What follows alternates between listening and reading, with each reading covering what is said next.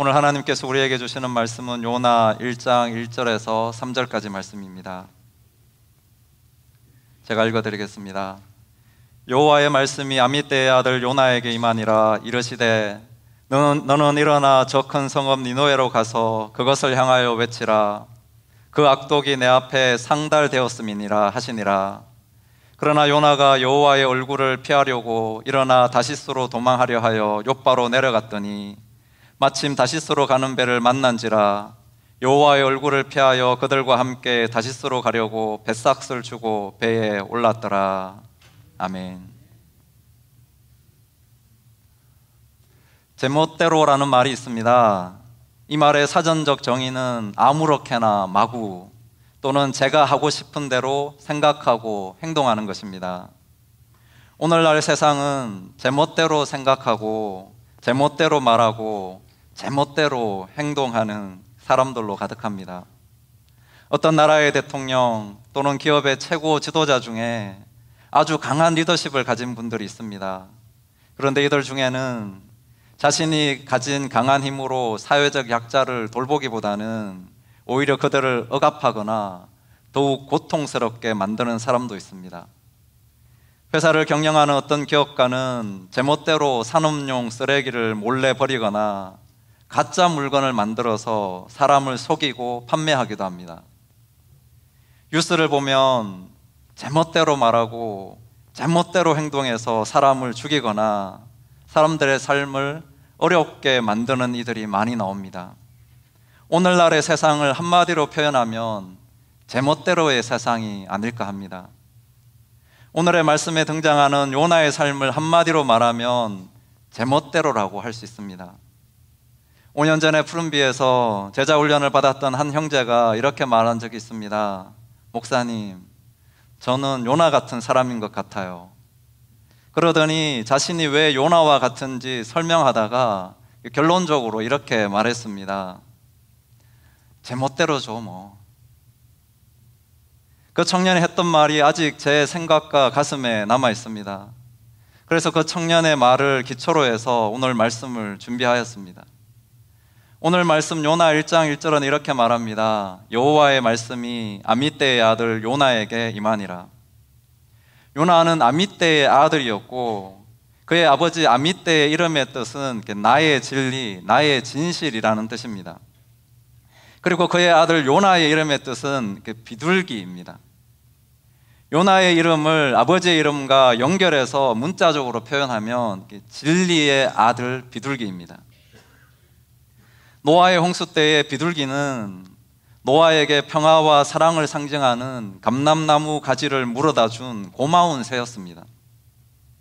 하나님은 죄로 인해 심판받을 위기에 처한 니느의 사람들에게 용서와 평화의 메시지를 물어다 주는 진리의 아들 비둘기로 요나를 사용하길 원하셨을 것입니다. 그런데 그 까마귀도 아닌 비둘기가 제멋대로 멀리 날아가 버린 것 같은 상황이 오늘 요나서를 시작하는 본문의 내용입니다. 그래서 하나님께서 그를 다시 잡아와서 억지로라도 순종하게 하시는 내용이 요나서 전체의 이야기입니다. 구약의 선지서들을 살펴보면 대부분이 처음에는 이스라엘 주변의 이방 민족들의 죄악에 대한 경고와 심판을 예언합니다. 그러다가 예언서의 결론 부분에 와서는 다른 이방 민족들을 비난하지 말고 너나 잘하세요. 라고 하는 것이 구약 선지자들의 메시지입니다. 선지자들의 메시지는 이스라엘아 회개하라. 이스라엘아 여호와께 돌아오라. 회개하고 돌아오면 용서하겠다 는 하나님의 사랑의 말씀입니다. 이스라엘의 잘못된 선민 사상, 즉 하나님께서 택한 백성 선민은 절대 망하지 않는다.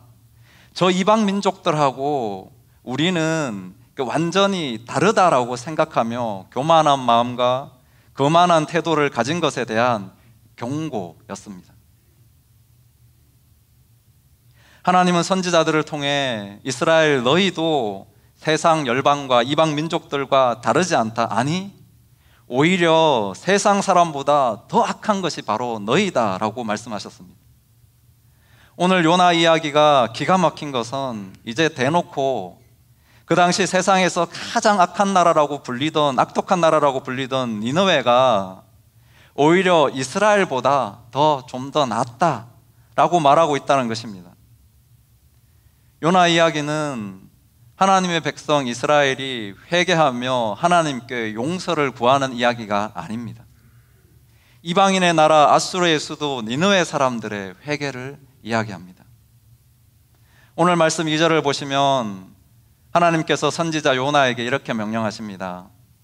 너는 일어나 저 큰 성읍 니느웨로 가서 그것을 향하여 외치라. 그 악독이 내 앞에 상달되었음이니라 하시니라.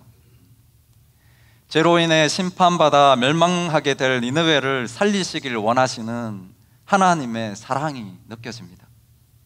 그 사랑이 얼마나 크신지 또 얼마나 하나님께서 위급하게 생각하고 계시는지 알 수 있습니다.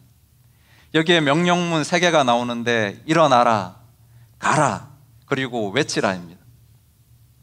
하나님은 요나에게 너는 지금 당장 일어나서 니느웨로 가라.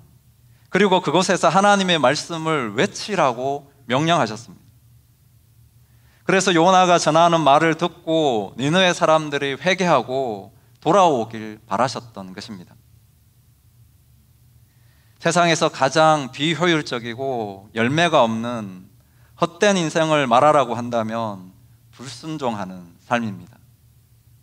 제 멋대로 내 마음대로를 다른 말로 하면 불순종입니다. 불순종을 조금 더 구체적으로 말하면 이기적인 삶입니다. 모든 것을 내 마음대로 내 뜻대로 하겠다는 이기심이 불순종입니다. 요나가 그랬습니다. 3절을 보시면 이스라엘에서 가장 경건하고 하나님의 뜻대로 산다고 자신하는 선지자 요나가 하나님의 말씀에 불순종합니다.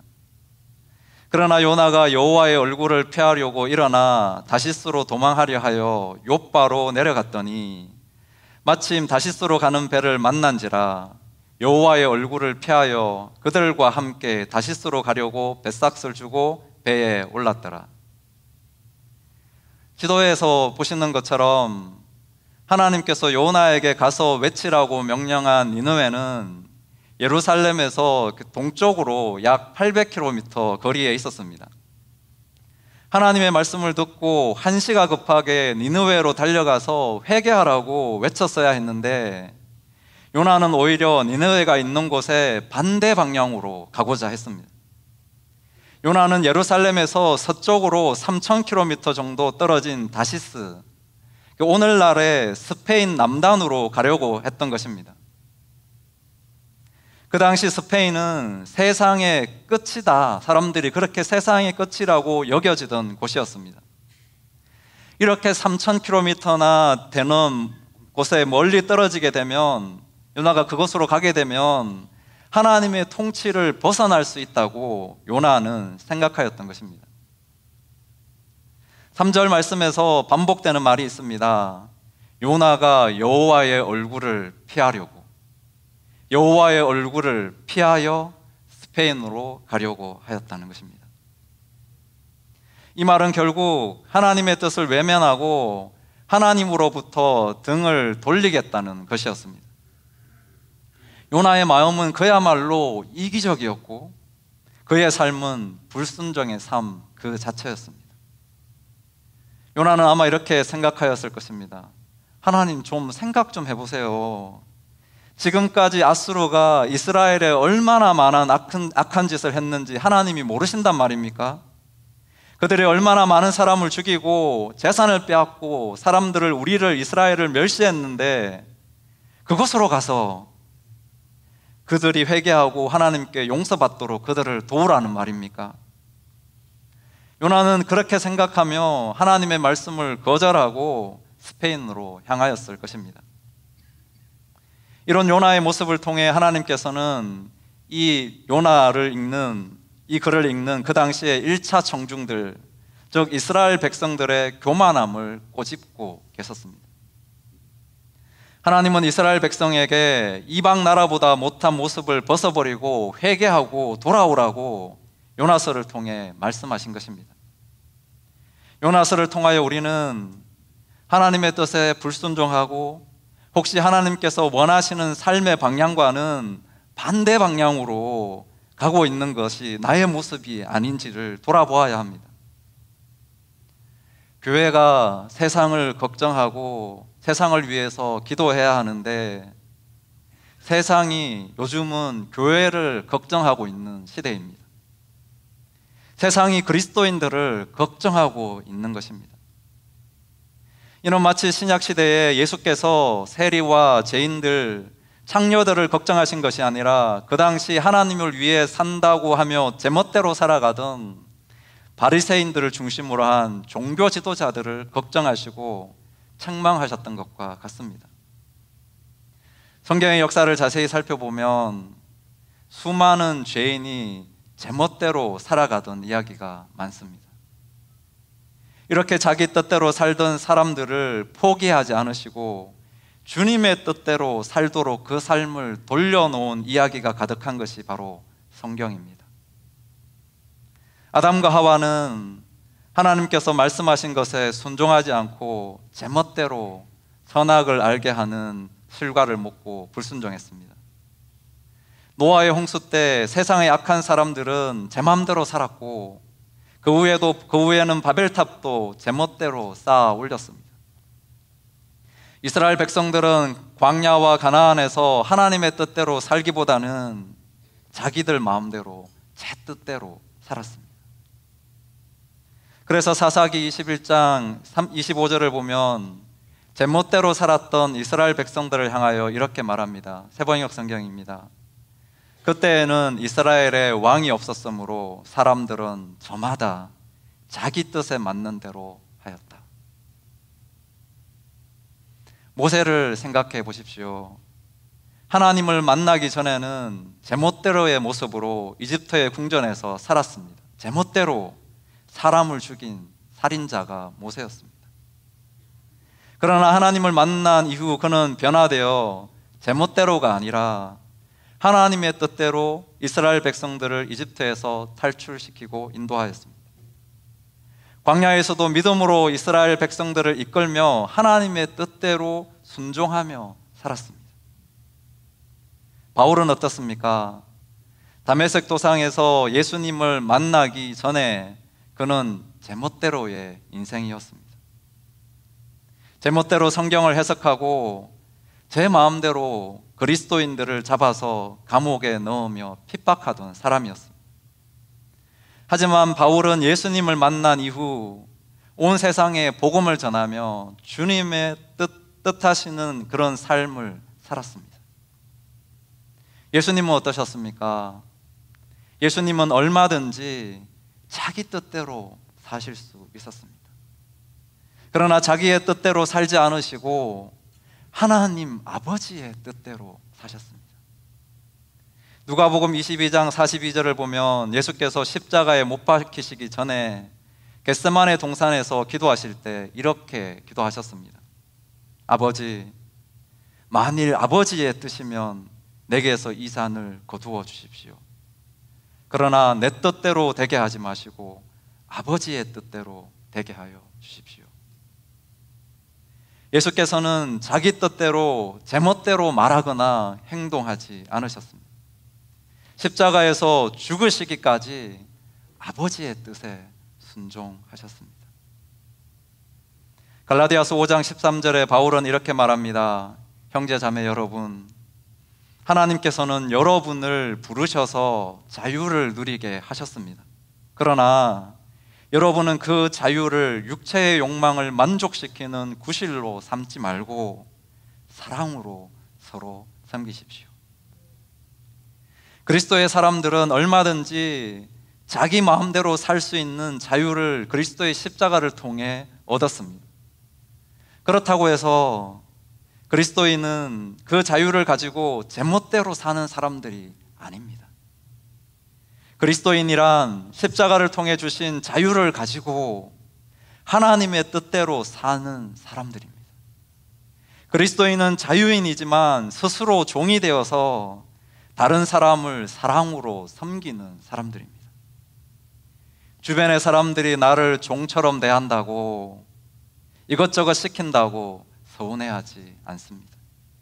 오히려 종과 같이 사랑의 마음을 품고 겸손하게 섬깁니다. 우리 예수님의 사람들은 하나님과 다른 사람의 종이 되기를 오히려 스스로 원하고 사모하는 사람들입니다. 오늘날의 요나는 누구입니까? 별로 선한 것이 없어 보이고 제멋대로 살아가는 것 같은 우리 주변의 사람입니까? 아니면 신앙생활을 소홀히 하고 자기 중심적으로 살아가는 것 같은 사람입니까? 오늘날의 요나는 주변의 다른 사람이 아니라 바로 나 자신입니다.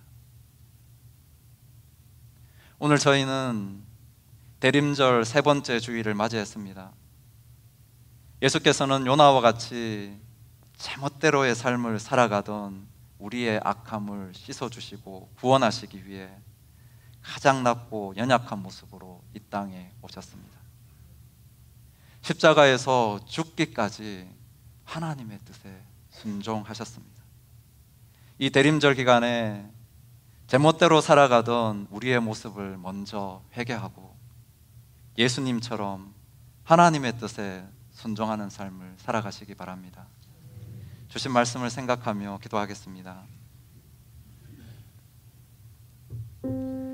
하나님의 뜻에 따라 이 땅에 인간으로 태어나셨고 십자가에 죽기까지 순종하셨던 예수님을 기억하길 바랍니다. 예수님은 요나와 같이 제멋대로 생각하고 행동하지 않으셨습니다. 오늘 나의 모습 속에 요나와 같은 나 중심적인 생각과 판단의 기준이 있다면 주님 다 내려놓겠습니다. 이제부터라도 제멋대로 살지 않고 하나님의 뜻을 깊이 깨닫고 하나님의 뜻대로 사는 인생이 되길 원한다고 잠시 묵상하며 기도하겠습니다.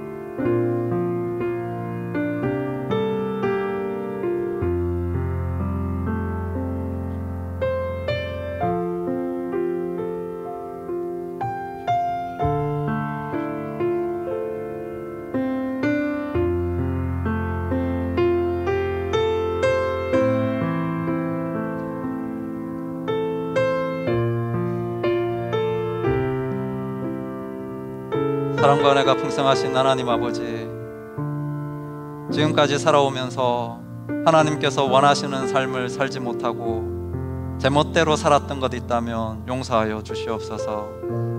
오직 하나님의 뜻대로 사는 인생이 되도록 우리의 눈을 밝히시고 의의 길로 인도하옵소서. 예수님의 이름으로 기도합니다. 아멘